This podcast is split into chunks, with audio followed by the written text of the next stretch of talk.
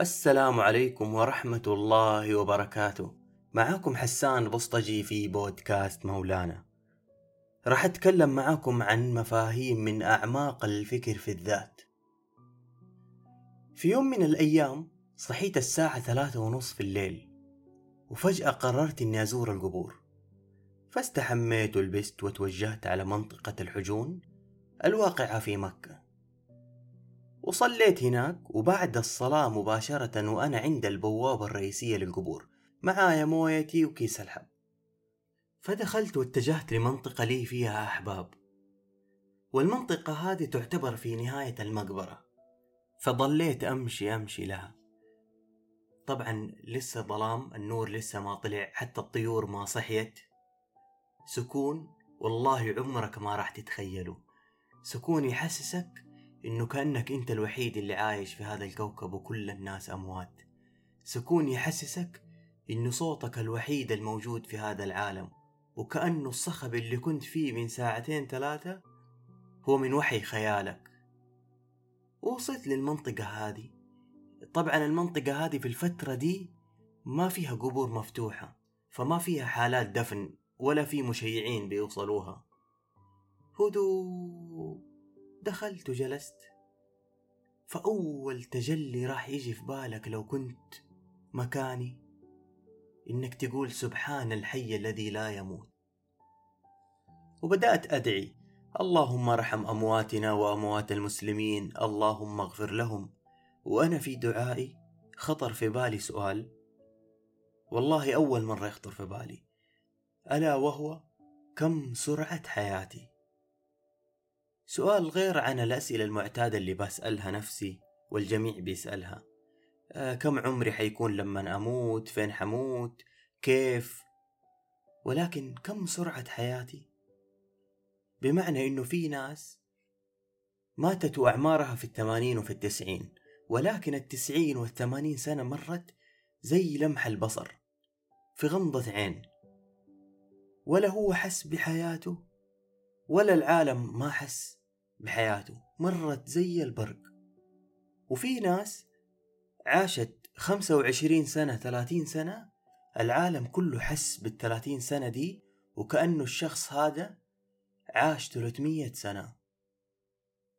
أي بمعنى إنه الثلاثين سنة حقته هذه توازي 300 سنة.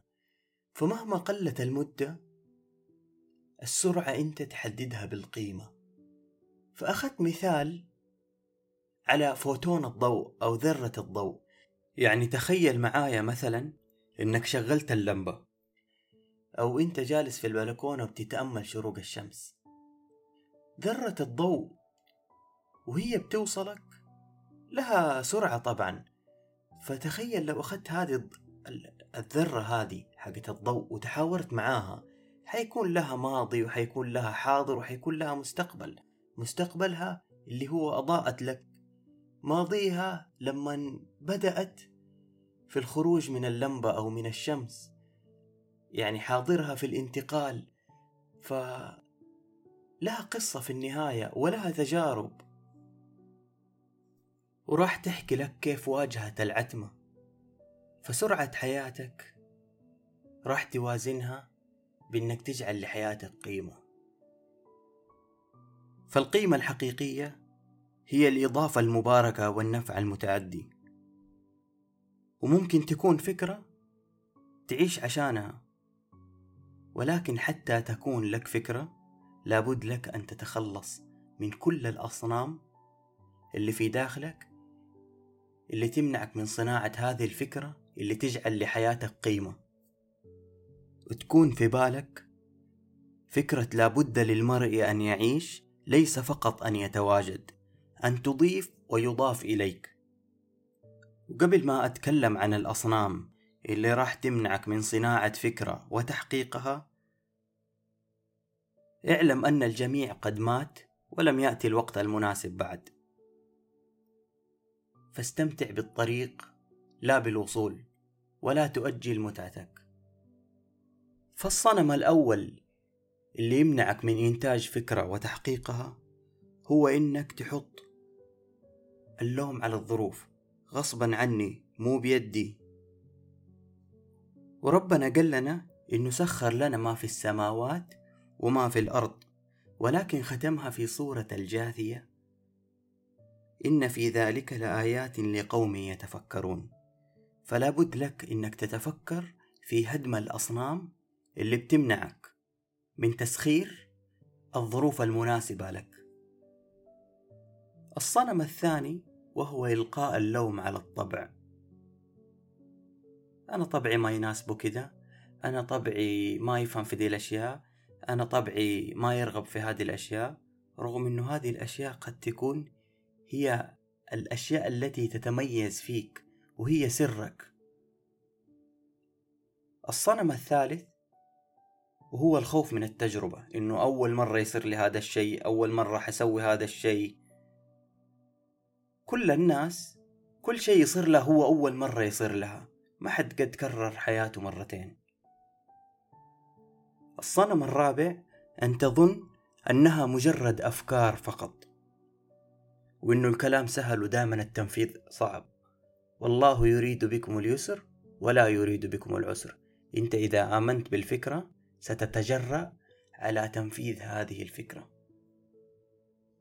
والكل عنده أصنام في داخله. تختلف عن الآخر ولا بد من تحطيمها.